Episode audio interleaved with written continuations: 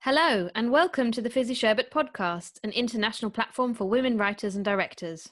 Every week, we pack in a ton of audible treats, including a new short play, an interview with the playwright, and a further interview with a special guest. Sometimes it's a theatre person, but not always.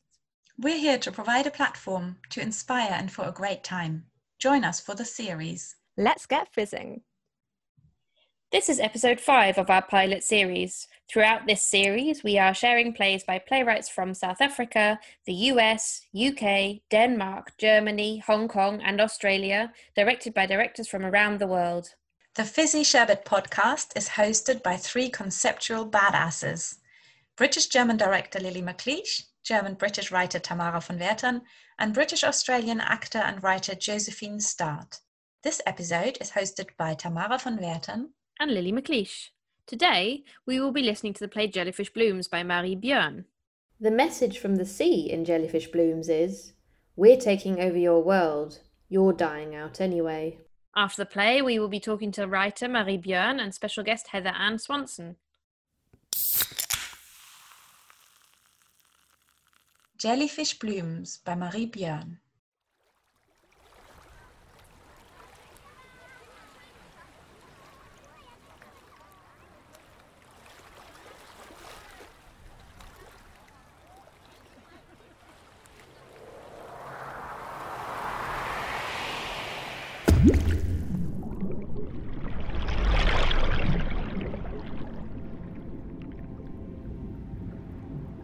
We want you to understand that this story can't be told in 10 minutes. It can't.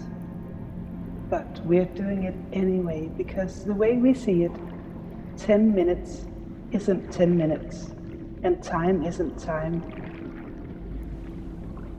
We're the future. That's why we're here. And that's why this story can't be told in 10 minutes.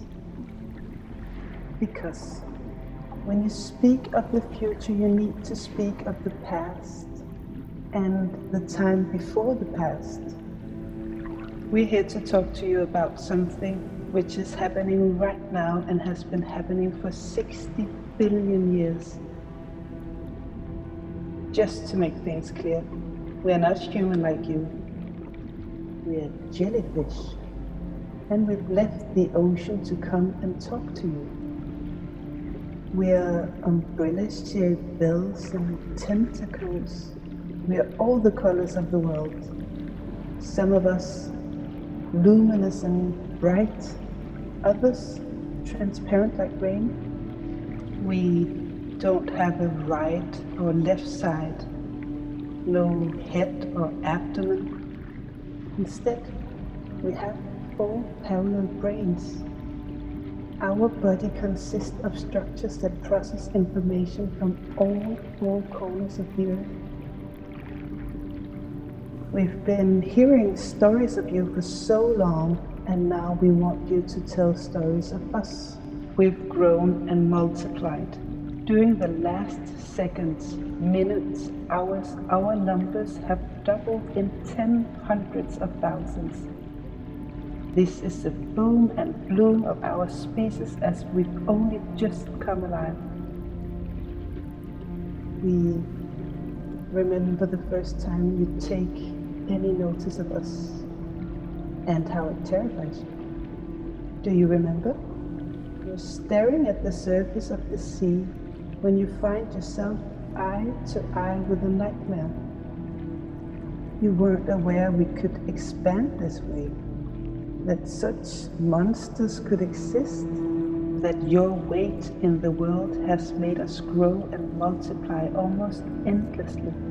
We remember your terror as if we are a long lost memory. You're yelling, What on earth is happening to the jellyfish? You're throwing up. Our umbrella-shaped bells are struck by the thick stream of your vomit. You need to sit down for a minute. just a minute. You're saying it's nothing serious, but you're holding your head in your hand and you're saying, Isn't it warm in here? No one's answering, so you decide to raise your voice and you're yelling, Won't somebody please open a window? Is it too much to ask? Won't somebody get off their dumb ass and open the windows? And your system stares at you in confusion and replies, There aren't any windows out on the ocean. you start laughing. We can hear you laughing. We start laughing too. It's wonderfully difficult to grasp the magnitude of our transformation, the extraordinary amazingness of our lives. Can you handle all this jelly that we got? With or without the vomit on our umbrella shaped bellies? You clear your throat and compose yourself, and you're saying, This is just an isolated incident.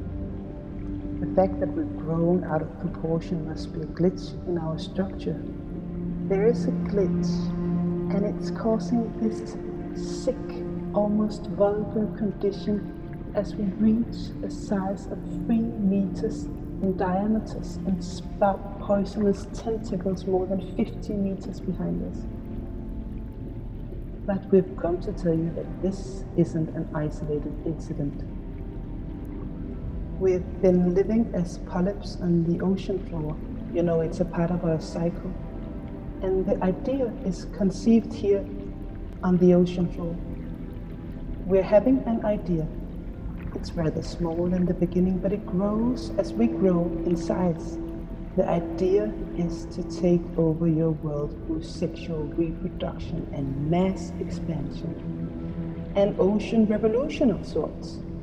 We're taking back the planet, Blue Hope, eating the last remains of your rotten paradigm. And in the meantime, we're experiencing an explosion of detail. Finally, our own beauty is beyond us. For thousands and thousands of seasons after seasons, we've been told the exact opposite. We've been nailed to the bottom where no one can see us unless they end up down there. And they rarely do as long as they haven't been there in the first place. We have a confession to make. Our brains are relatively simple, but in spite of our simple brains, we're able to learn complex things. And right now, as we're lying on the ocean floor in shape of tiny polyps, we're learning the language. The language of the ego. We understand that our language doesn't exist in the same way that your language exists, but it's more readily explained as a chemical movement, something you'll never be able to interpret. We understand that we need to learn your language in order to explain that to you. We learn your language through rhymes, singing. Snow can thaw, ice can melt, our love for you remains heartfelt. We learn your language. Some of us better than others, and we know you won't believe it. You won't believe we're really talking. You accuse someone of manipulating us into it. The words aren't really ours, they belong to someone speaking on our behalf. You'll be thinking, who is this somebody speaking on behalf of the jellyfish and telling their story?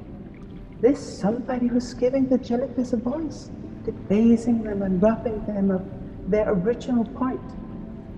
You're convinced that we don't have the brain power to learn such a complicated language, such as your own, that we must remain wobbling and pulsating somewhere beneath We know, but we're really talking. We can barely manage to stay alive in order to tell you everything there is to tell you before the oxygen runs out of our tissue and falls to the ground and dissolves.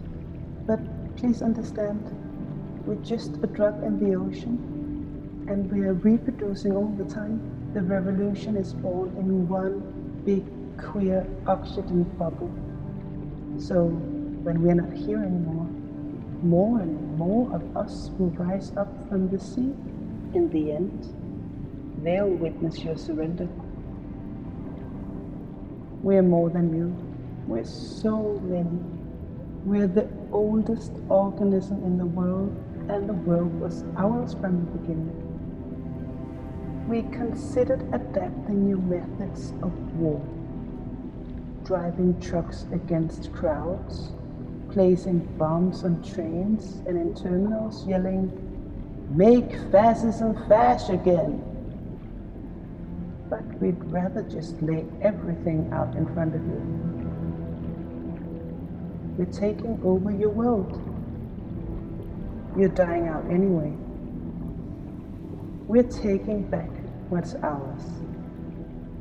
Our tentacles contain nettle cells, specialized cells used to burn our prey. We catch our prey and burn it. It might sound a bit abstract, but it looks like fireworks when you're in the middle of it. As we hug our corrosion skin, dissolves and exposes the bone marrow, your eyes overflow. Need we say more? We also break easily. We do. The worst thing that can happen is getting caught right where the waves break. Then we're torn to pieces as biochemical signals are transmitted to our nerve cells and shout, Danger! Stay close to the shore! But we don't feel pain in the same way you feel pain. We do, however, experience it as a shock to the system we hardly consist of any living tissue. You could call us a porous predator. We are porous and therefore incredibly efficient and specific, just like you. This porosity makes us very adaptable and poetic. We are very adaptable to change because everything is no more than a vibration to us. We experience everything as vibrations, and we experience sounds as reflexes. The way things stand, we are dominating entire ecosystems. You've rarely seen a species guilty of the suffering of so many other species. As if some sort of mirror image was created the first time we met and we've taken a significant part of you, you feel left behind, as if you've lost something very important, which you do, because we're the future, and this world is ours. Thanks.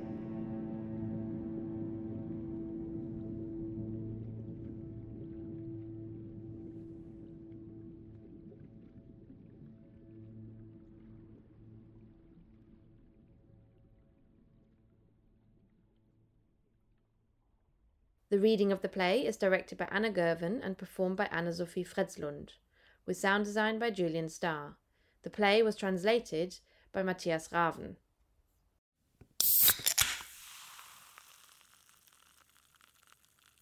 We caught up with Danish writer Marie Bjørn. Born in 1991, Marie is drawn by the grotesque and magical, and she believes that reality is greater than realism. Her language is a mixture of the mundane and the poetic. In June 2019, Marie graduated as a playwright from the Danish National School of Performing Arts. This year, she's Reumert nominated Playwright of the Year for her debut play Apocalypse, that played on a small underground scene in Odense, Denmark, in February 2020. Marie is also studying script writing at Super 16, a community of young filmmakers in Copenhagen. She is very drawn to collective and cross aesthetic collaborations. So, Marie, lovely to have you on our pilot season Lovely and our episode five. Yeah. we are called Fizzy Sherbet. And when we started out with our readings, we would give every audience member a lemon sherbet to eat while they were watching. So, what we're doing is we're asking everyone to kick off our interviews do you have a sweet that brings up a story for you? I immediately thought when I when uh, when hearing it, I thought about this uh, candy in Harry Potter with different taste flavors, and I don't know. I think it's a good meta- metaphor for like my writing or how I see life or something like that. So, oh, great! it's, the, really it, it's the candy where you never know quite what you'll get. Is that? And you can get like butterflies or a strawberry taste, but you could also get like dirt. And I, I don't know. I think it's uh it's it's quite humorous and yeah, I would I would go with that. I don't know what it, what what the name of it is. I think it's the every flavor bean or something like yeah, that. Perfect. yes, brilliant. Also, Marie, we wanted to ask you, of course, what what was the inspiration behind the play and how did it start? Yeah, I began thinking of the play in this very hot summer of 2018 because I was reading a book that a good friend gave me that's called Arts of Living on a Damaged Planet. And I think the, the undertitle are like monsters and ghosts. And by that, they're claiming that the consequences of climate disturbance is that we are like, that there will be born a lot of monsters species monsters that are expanding, and then we'll have a lot of ghosts from species that are dying out all the time. And in that book, I also read an article about this phenomenon, jellyfish blooms, which is jellyfish, the species, uh, specific part uh, species of jellyfish that can like expand and expand and expand, and right now are like making a lot of problems in the oceans. And then I think I, I was doing a lot of interviews about with people working with climate disturbance or being like activistically concerned about it. And I think what I found out that when you're digging into this subject, you start hating humans uh, a, a lot. and you I think I was talking with one guy who said very precisely that that it's a very hard time to be loving nature and yeah, and all of this led me to the idea of just giving a monologue to the jellyfish and by let, let them like have a revolution and be like you're dying out anyway so let's let's face it yeah that was like the beginning of it the heat wave and then i was actually I was doing a lot of interviews. It was a part of my third year program on the National School of Performing Arts, and I was interviewing different people and i was interviewing also a man who was studying some different jellyfish uh, species things and after that interview i wrote it i think for just like over a night or something like that yeah. and and then it just yeah, it stuck with me. Yeah. Yeah. I mean, I love the fact that you've written the play from the point of view of the jellyfish. Yeah. And and also as a director, I mean, it obviously offers quite an amazing staging ch- or could offer an amazing staging challenge. And I wondered if you also had a visual idea as you were writing it as well was there something visually that you were thinking about or was was it purely the character or no i'm not very i'm not uh, that visual when I write, uh, and I have a. I've sometimes stage directors have been like, ah, how, how can you do this to us? And I'm very like I hear the I hear these words and it's very rhythmic for me to write and and it's not like I don't really think it's character based. It's just like a lot of words in my head and it goes like it has to go come out of me but so I haven't really thought about how it should look, but it has been performed in different ways. I have been performing it with myself and another actor and then a cello player because I was thinking of, of tentacles and the form of the cello and then we were like having a, uh, these um, eyelashes on that were like a little bit like tentacles. I don't know. It's just right. like these threads of yeah but it has been performed in different ways. Um, hmm. But I think when I think about uh, jellyfishes, I hmm. think about colors and power structures and this ability to kill with like within a hug. So I think it's actually very theatrical. So I think there's great opportunities to like make something amazing out of this thing, this weird like weird species. Absolutely, definitely. There's loads of potential there. I would Yes, I think it's it's great to have a, such an open invitation to a director to do Yeah. something new with it. But I was wondering, do you have you written other plays, or do you often write from unusual viewpoints or invent characters that are not human characters?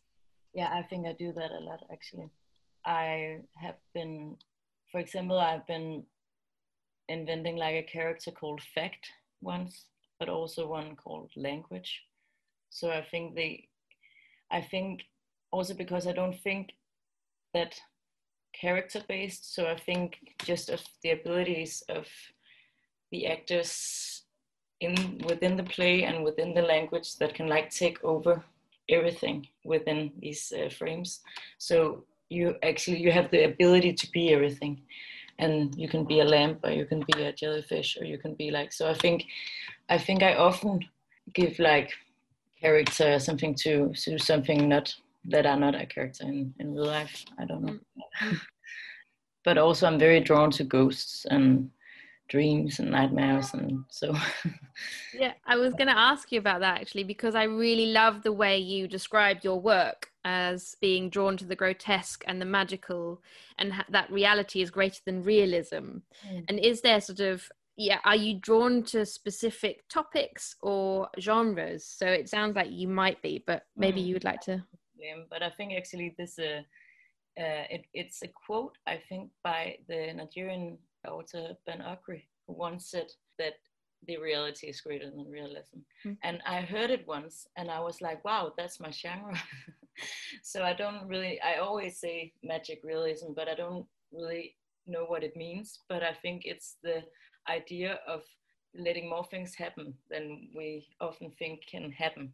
So I think yeah i really like the idea of because i think my own reality is bigger than realism too. And i think yours are as well because we're so much in our own heads and we're so much like we dream at night and we go out and we just think about ourselves. And it's like yeah you can the the human mind is like quite um quite unrealistic. So I've yeah i'm i'm very drawn to i think also sci-fi and the possibility of creating something bigger and a metaphor or something like that. Mm, Yeah. mm. Yeah. I- I And sorry, do you feel that uh, because of your own reality, you, you're a Danish playwright, and do you feel that that locality and, and your background in the world also impacts your writing? yeah, it definitely does. But it's not like I think we're like the most magical place on earth. Uh, I think there is like this sadness to uh, neoliberalism and capitalistic modern societies here in the in the West. So, but I think I I yeah I grew up like a white female privileged child in a from a middle class family. So I have like I've been I think interested in power structures for a long time and also in my writing. So I've but I think there's something to this. I come from like a a childhood with the ocean right there and you know i've been so nursed and we have this welfare system in my country that the whole world are looking at with amusement but in my opinion my own country had had like forgotten it um or forgotten how why it was a good idea so i think in a time where we are so inflicted by individualism and narcissism and yeah me me me i think I, of course, I'm inflicted by this in my writing, both what I know of and what I don't know of.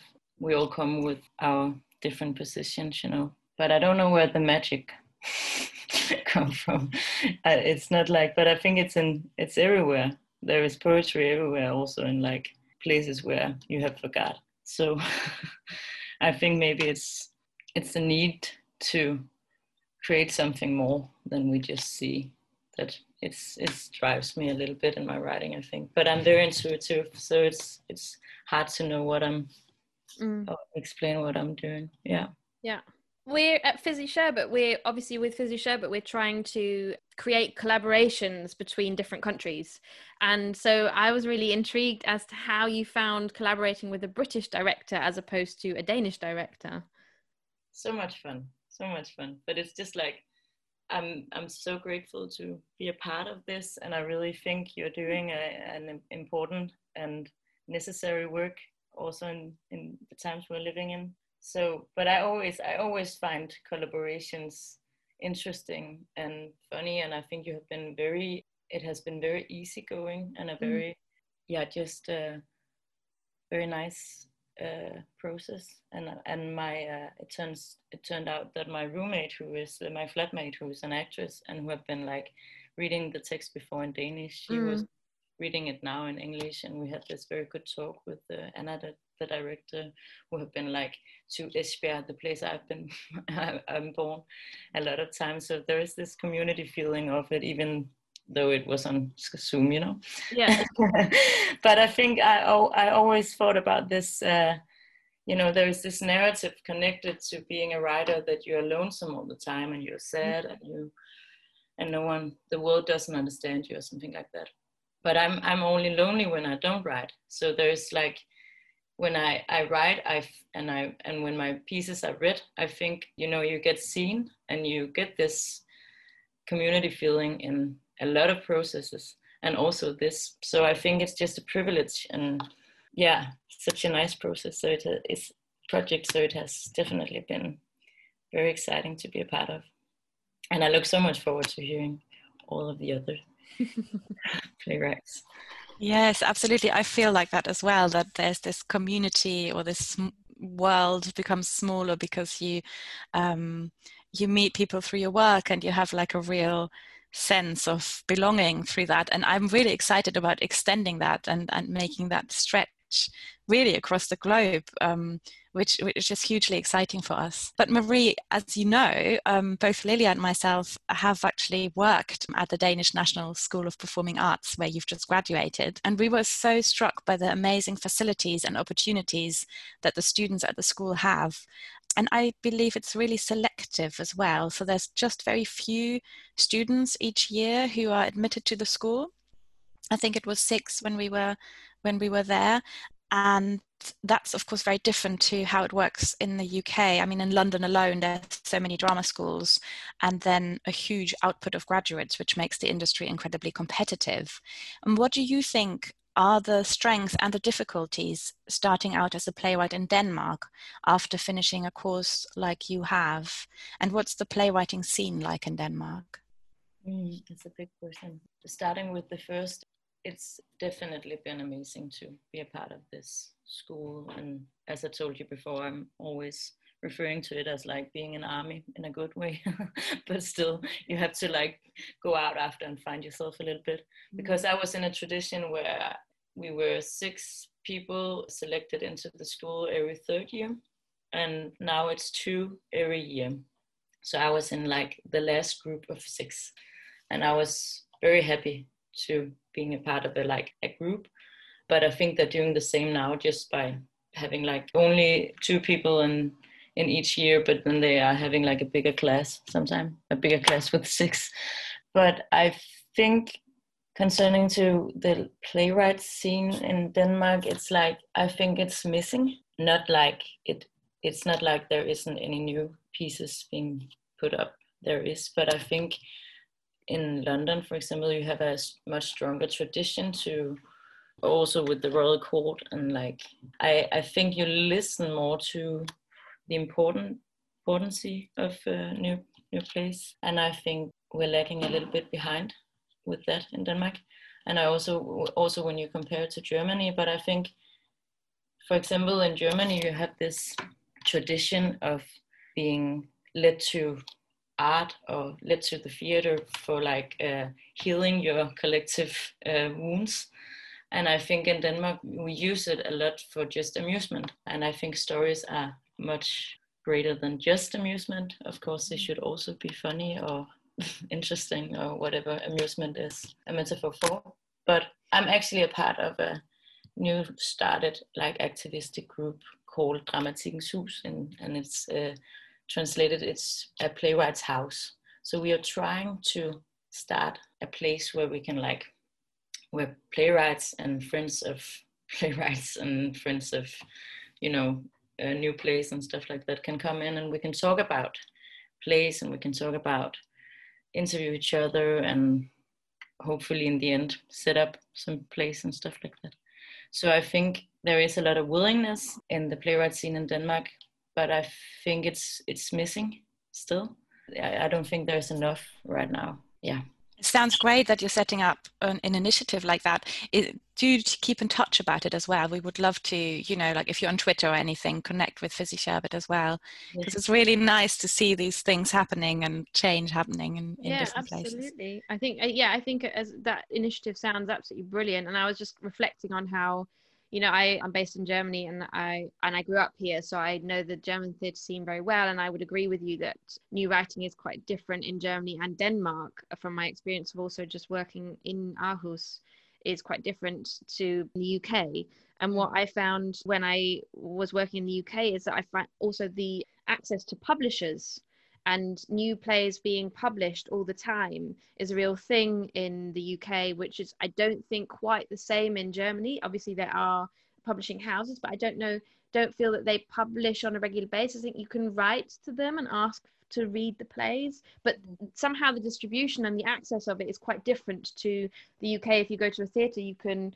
you go to see a play, you can just buy the playtext um, yeah. on the door exactly. Or you can go to the bookshops and you know the plays are just accessible and available to purchase which is sort of amazing. And i don't think it is quite the same in germany. I don't think it is the same in denmark is it? No no no no no. Mm. we had like one label that were like what's it called where you could like buy plays mm. in but it shut down. And now there is some new initiatives working on it but it's so hard and there's it's like complete missing interest mm. both from i think from the theaters and from the audience but I, I think it's like or you say there is missing interest but i don't think there is because i think it's a, it's amazing to have the ability to go in see a play and then read it afterwards. Also because when you write you have like you write for some so many levels. Mm. uh, and i think the tradition of reading plays is very important. And you know for hundreds of years ago we we have been doing this and we did it in Denmark with Holberg and it Dukkehjem, a dollhouse, and but now it's just yeah non-existing. But uh, hopefully it, you know, you can make you can try to make to change structures sometimes, and I think mm. it's like a good a, a wave of change going on here also in the in the theater scene and a lot of in my generations artists coming out and want to change some things.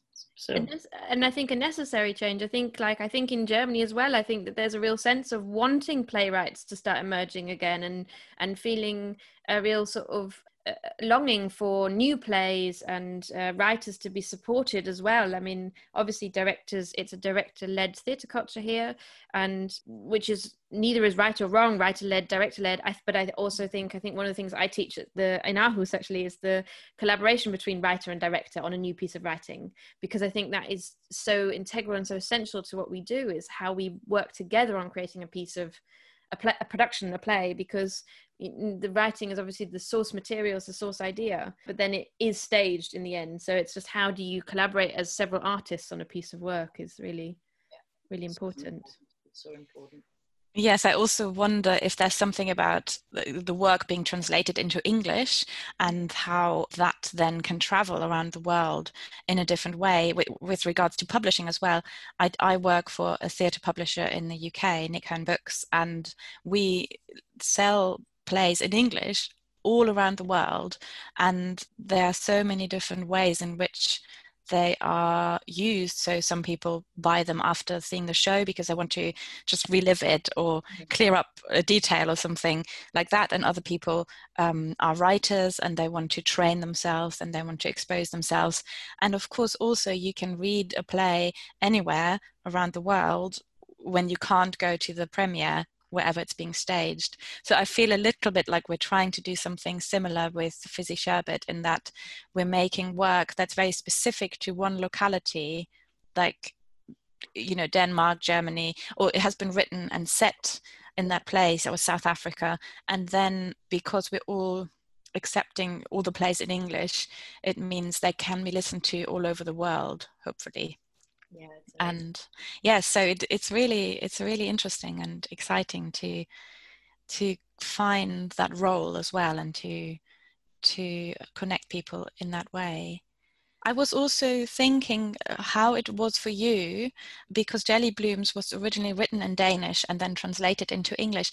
And did that? Um, did you feel there was a change? Did it change the atmosphere, or or what about it changed? Um, it's my very good friend Mathias Ravn, who's also a playwright and who I've been studying with, who translated it. And I think he knows my tone so very well. So it's very excellent translated.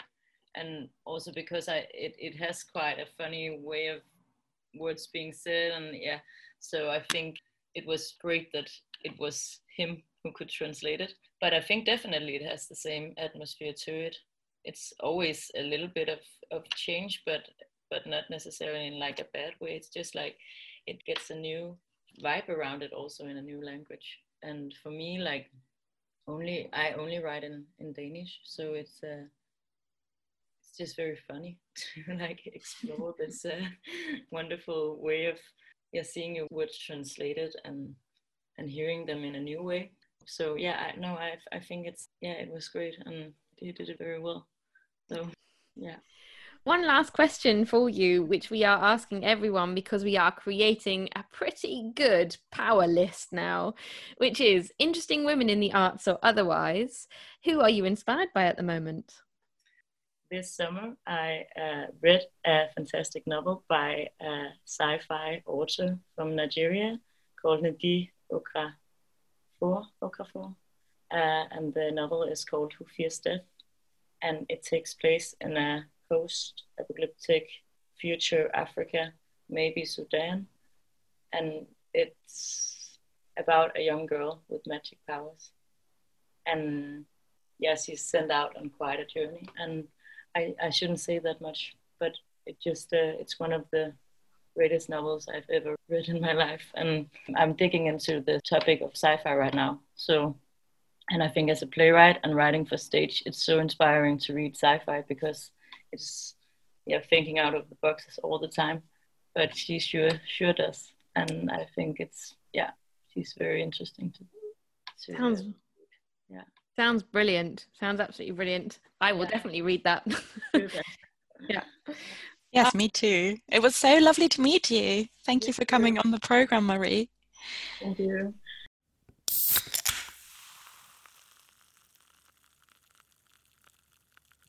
Director Anna Girvan tells us why she chose to direct Jellyfish Blooms. One of the first things that most excited me about Jellyfish Blooms was that it had such a distinctive and playful voice. I always am drawn to work that's darkly comic and feels like it might be taking you on one journey but takes you somewhere completely other. When I first read the text, we were at the height of the Black Lives Matter protests during the pandemic lockdown, and for me, from the mouth of this jellyfish came a protest speech, a warning from an ignored society, a group that some people irrationally fear and as a result try to control. I mean, using that whole specific analogy doesn't hold up throughout, but there were many parallels for me in regards to waves of political movements finding a voice or a platform to be heard. What Marie does so cleverly is put it in the mouth of a jellyfish, so we can sort of put a distance between the subject matter and the speaker and the audience, as it's so absurd. But then it makes us hear and think about the subject matter in a way that maybe we wouldn't if it were a speech from a play about the female liberation movement in the 1970s or a 2020 play about the Black Lives Matter movement. We can laugh, and it's okay. But is it? It's also a comment on our daily attack on our environment, which we can easily forget about from hour to hour until it stings us in the eye one of the more selfish reasons I wanted to work on this piece was that I've been wanting to work with a Danish writer for a long time, as I have Danish roots, and wanted to spread my creative tentacles over there too. So I was so grateful that the incredible international Fizzy Sherbet platform has included a Danish writer in their pilot season, and I so hope this is just the start of her work being produced in the UK. Our special guest today is Heather Anne Swanson. Raised in coastal Oregon's patchwork of clear cuts and second growth forests, Heather spent her childhood wandering in industrially damaged places.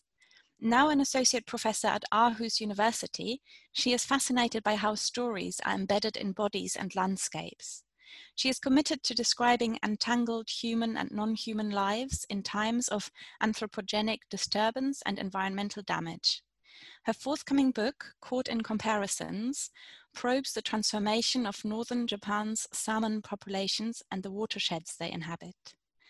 Thank you so much for joining us today, Heather. So, at the start of this interview, we'd just like to ask you if there's any sweet that brings up a story for you. Oh, um, so many. Interestingly, I didn't, I came to sweets as an adult. Oh, really?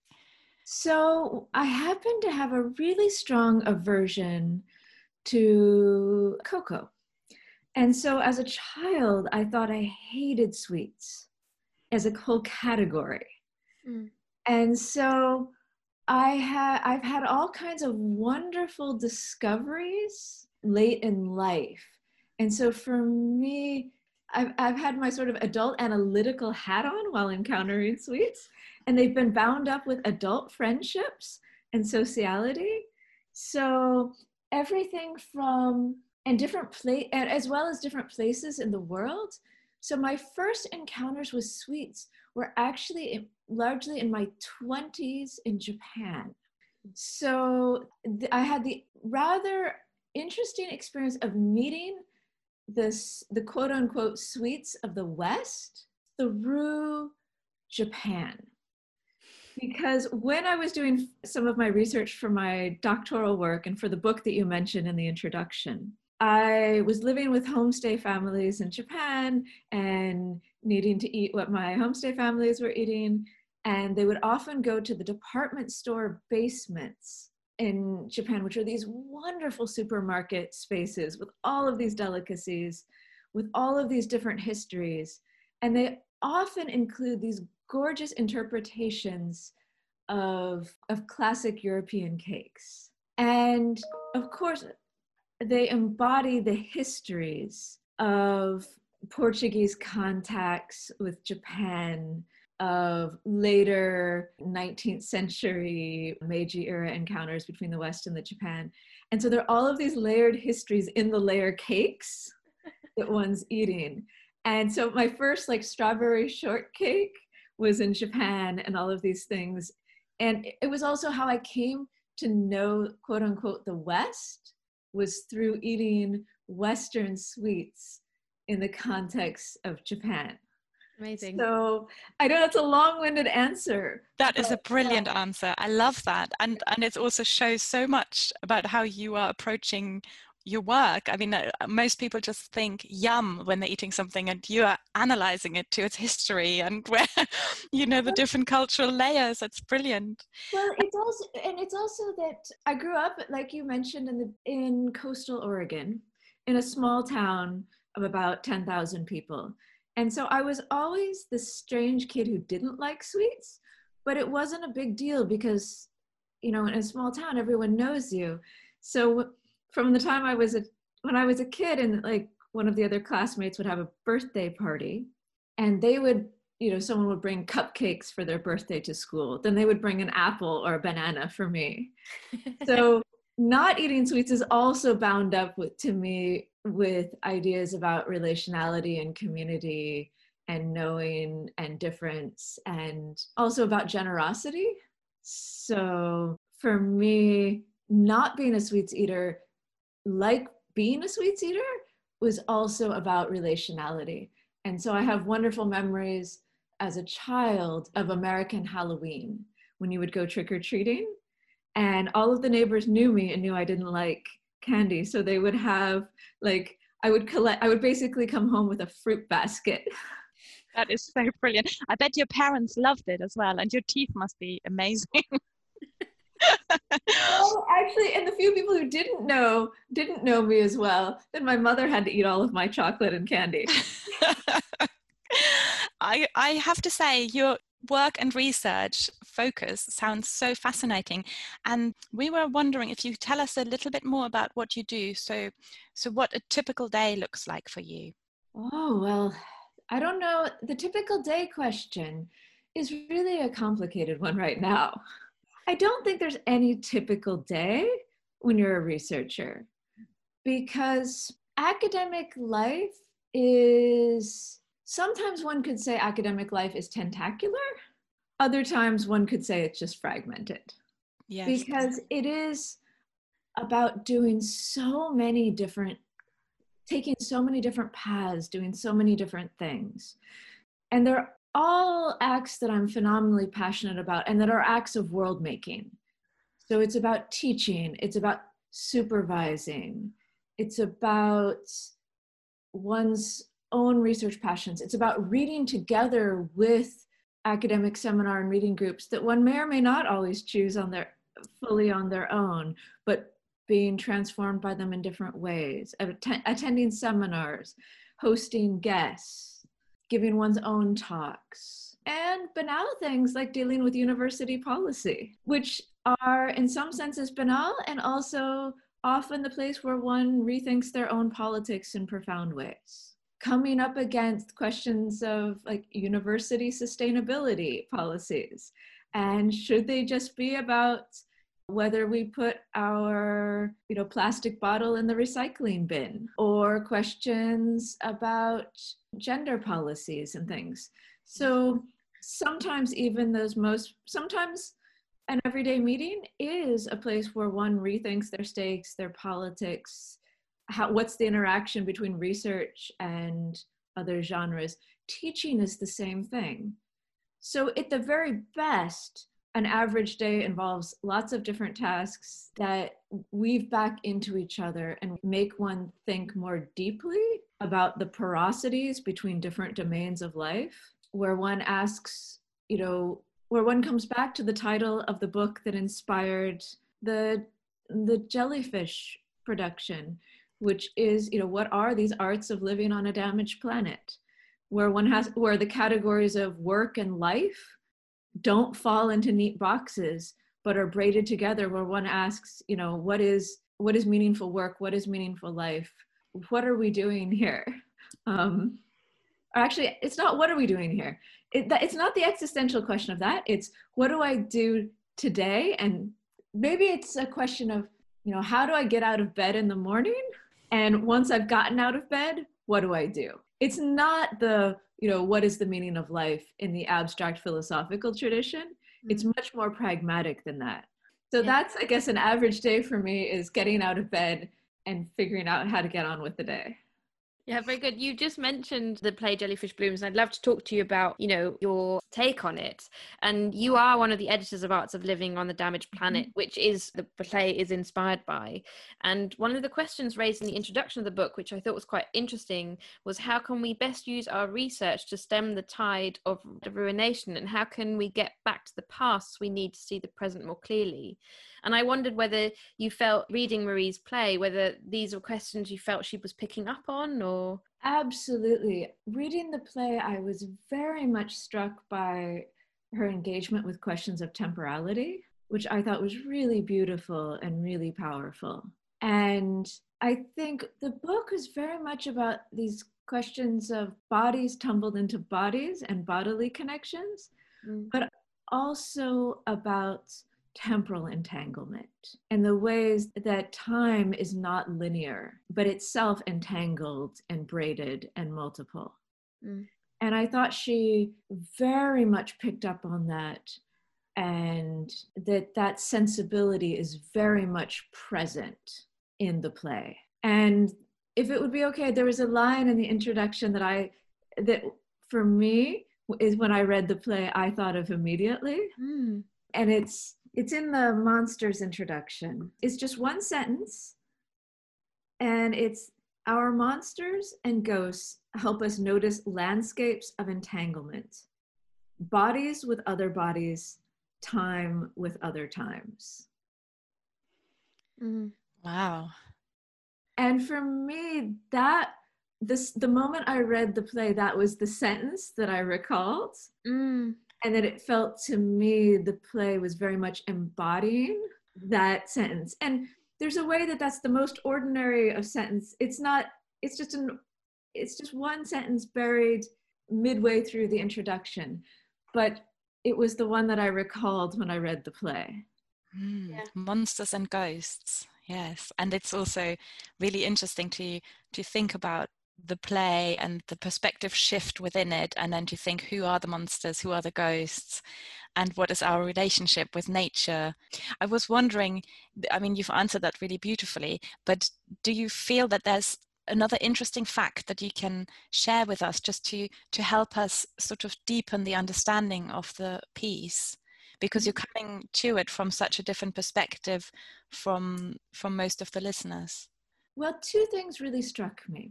One of the things that I really uh, enjoyed about Marie's play is the way she does capture the spirit of monstrosity and the monster that we were trying to convey in Arts of Living. One of the things about monsters in the way that we use it in the book is that it is not the negative, scary monster of the horror film alone. The monster is a figure of entanglement. And that entanglement is both that the monster is connectivity. Monsters are connectivity, they're entanglement.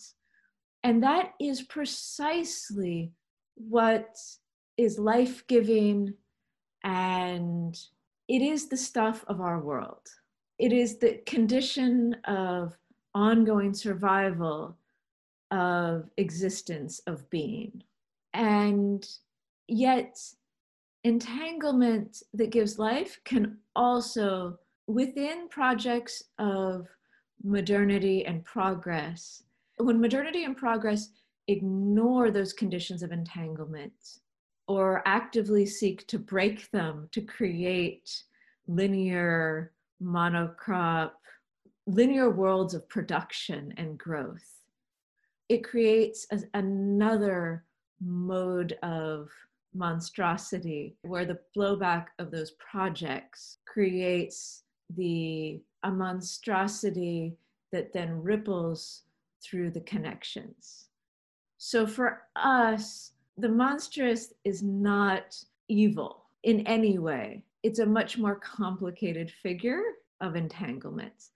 And I thought that the ways that one sees the jellyfish in Marie's play is precisely this layered and multiple sensibility in relation to that type of figure that I thought it was beautiful that it does not simplify the figure of the monster, but takes it up in the sensibility that we present it in the in the book at, at large.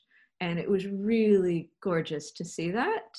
And I think when people sometimes when they first hear the word monster, that their very reading of it is coded through a particular Western history that has made entanglement and connection scary Mm. and made it into the figure of the Western monster where it's coded as bad. Mm. And that for me was something I just wanted to point out because the play embodies that, but I might have a special appreciation for that sensibility because that was something that was really, really important to us. And at least for me, my understanding of uh, the monster and the monstrous is very much enhanced by Harriet Ritvo's work. And Harriet Ritvo is a historian that has traced the making of the category of the monster in European history in a really interesting and powerful way. So, one thing that struck me when I read the play is that it very much picks up on the notion of a damaged planet is not only a story of extinction and loss, but also as a story of proliferation and increase and excess. And I think that that's a really important facet of our present is that we are living in the sixth extinction. And extinction is a major concern in our present. Loss is a major concern in our present.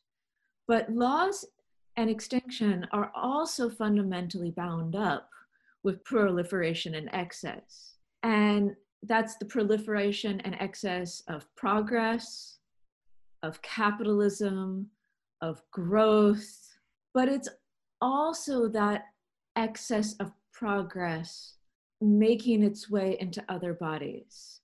It's the proliferation of the antibiotic resistant bacteria uh, in the industrial pig farm. It's the proliferation of crop diseases in the monocultural fields. It's the proliferation of jellyfish in uh, seas where you have excess nutrients from fertilizer regimes, as well as the removal of, of other beings and of other kinds. And I thought that that process of proliferation was very much foregrounded in the jellyfish play in a way that was incredibly powerful f- for me um, as when I read it. Mm. Um, yes.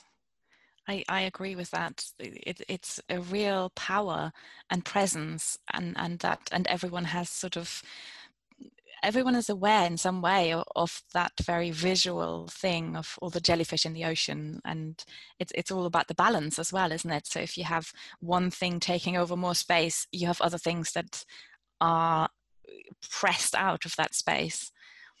Eh, but i think the really beautiful part of the play is that it gets that um, proliferation and its multiple layers and registers. Mm-hmm.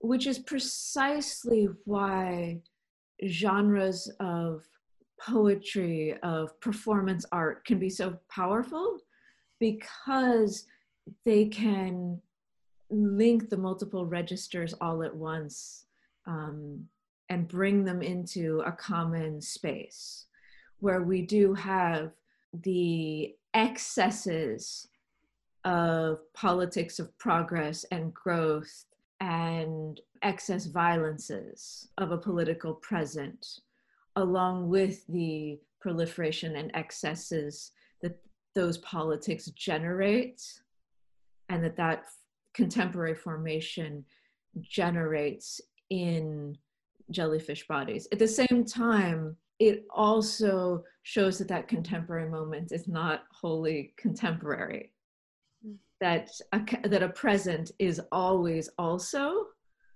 futures and past. Mm-hmm. So I think there's a way that that work of multiplicity and layering can be performed because performance is about performing bodies. Mm. Um, it can enact that layering in a really powerful way yeah. that we were certainly aiming for in textual form mm. in arts of living on a damaged planet and of course we were struggling up against the limits of the text we were trying to work with the multiplicity and nonlinearity with the two covers where we were trying not just to have two entrance points but to show the entanglement between monsters and ghosts to create a an entangled sensibility rather than just a two entrance points phenomenon. That's also why there's art throughout the text. Mm. Is that we were trying to put we were pushing up against the limits of the written word and the traditional book format, which is inherently linear with the line on the page. Yeah. Yeah. And it was nice to it, it was very interesting to see someone else push up against those limits in a very different way and to experiment with them in a different in a different mode Yeah, I was I was actually going to ask you this. Uh, one of the things I was really interested in hearing about because one of the things that really struck me was the directness uh, again in the introduction of of the book was how much longer will you and I choose extinction? And then I was sort of reflecting on that and reflecting obviously on how it had inspired Marie to write um, not that question, but uh, the book had reading the book had inspired Marie to write this play. And then I was thinking, how important is it, do you think, for playwrights and theatre makers, or indeed artists in general, really, to be engaging with this very important and urgent issue and to try and find ways of communicating the issues and science in forms of theatre or other art forms? Well, I think it's absolutely essential, but I don't see it as an, you know, I, I, I would like to hope we're at a point, mm. although I know this is not uh, universal, but I would like us to very shortly be in a place where the general public, as well as the general academic community, gets that art is not about simplistic communication. Mm.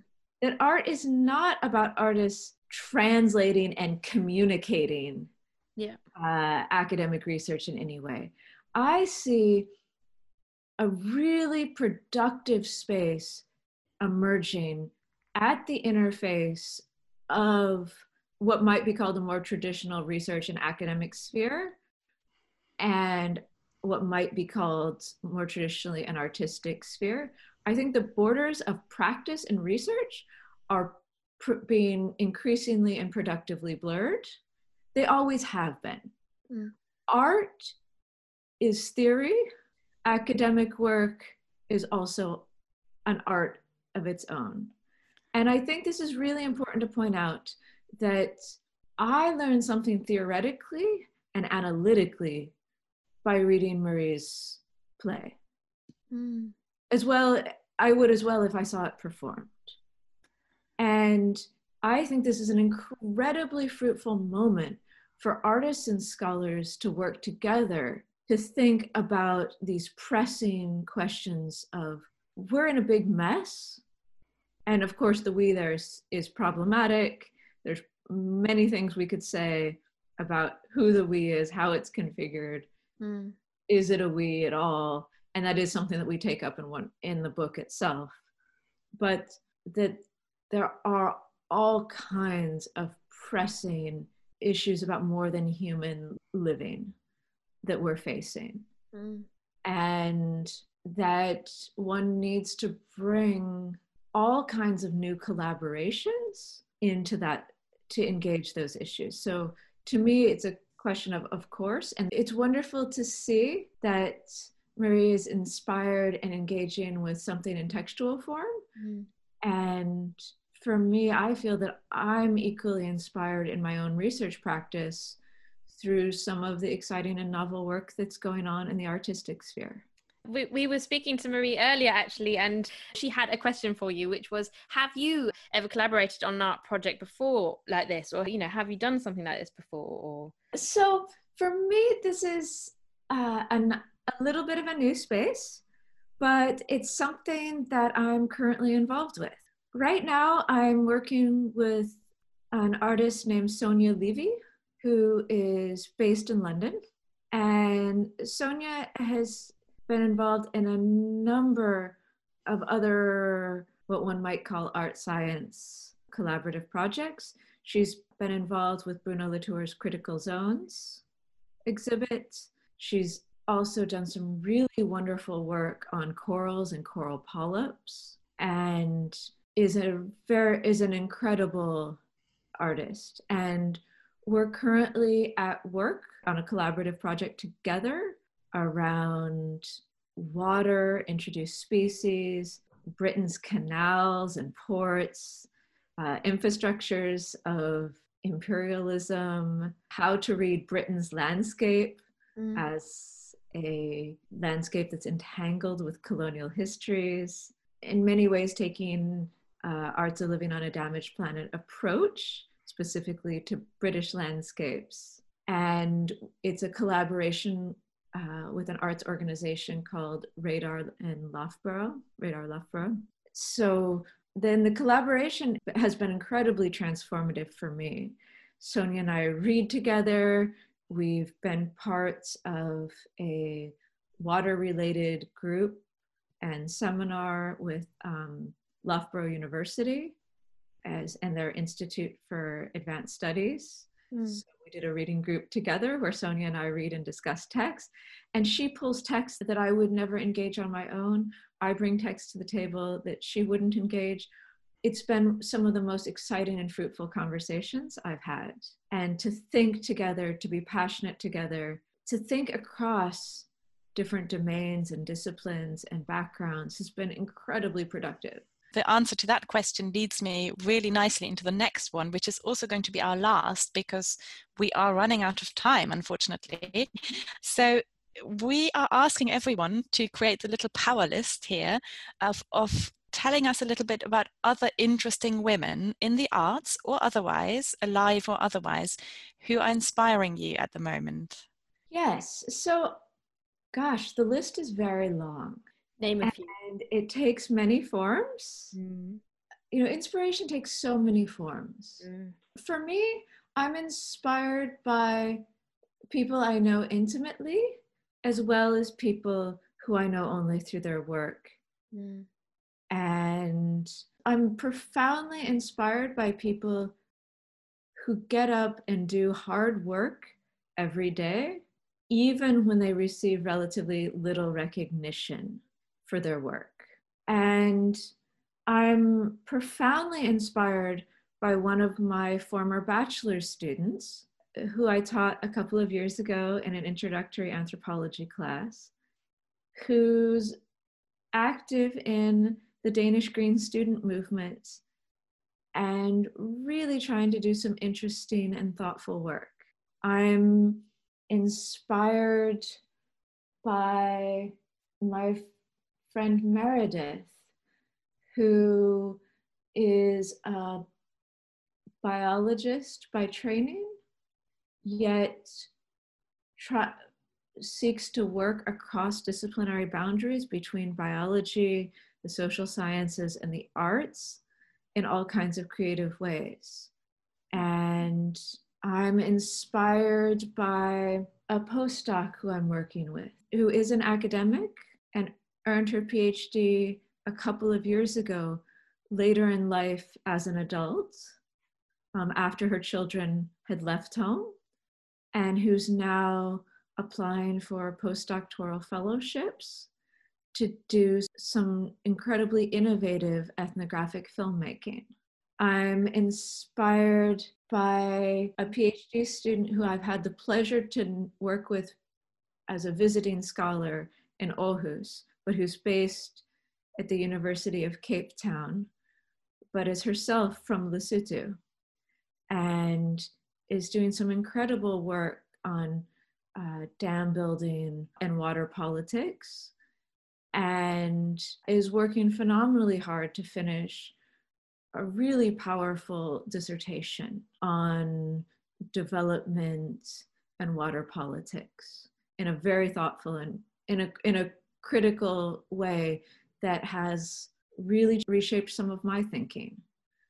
And so I've certainly been profoundly shaped by the work of Donna Haraway and Anna Tsing and their models of what it means to be a scholar and a person. But I didn't want to start with them because I wouldn't want it to be read that I'm inspired by them only in their textual forms or only as, as theory, because I think I'm inspired by them as living, breathing, fleshly people who, and much of that living, breathing fleshliness does come through through the word and the text, but also exceeds that.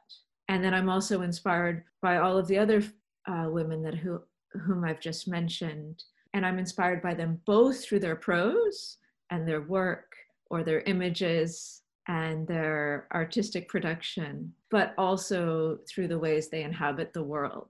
Great. Thank you. That's a really amazing list. And we'll get all those names from you as well and put them on our website. Thanks so much, Heather. It's been absolutely brilliant. Thanks for taking the time. I just want to say, I was inspired to see the sorts of practice that you're cultivating as well. Yeah.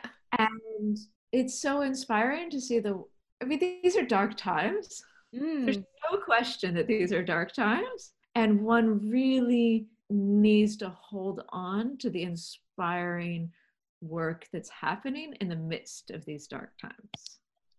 Thank so you. it was great to see the feminist sensibility and the queer relationalities and everything that's bubbling up in your work. Thank So, but thank you so much for the opportunity to talk with you. And Well, have a have a great rest of your day, and thank you so much. That was really, no, really. thank- thanks, and thanks to both of you. And uh, yeah, and hopefully our paths will cross again in the future. Absolutely. I I think so.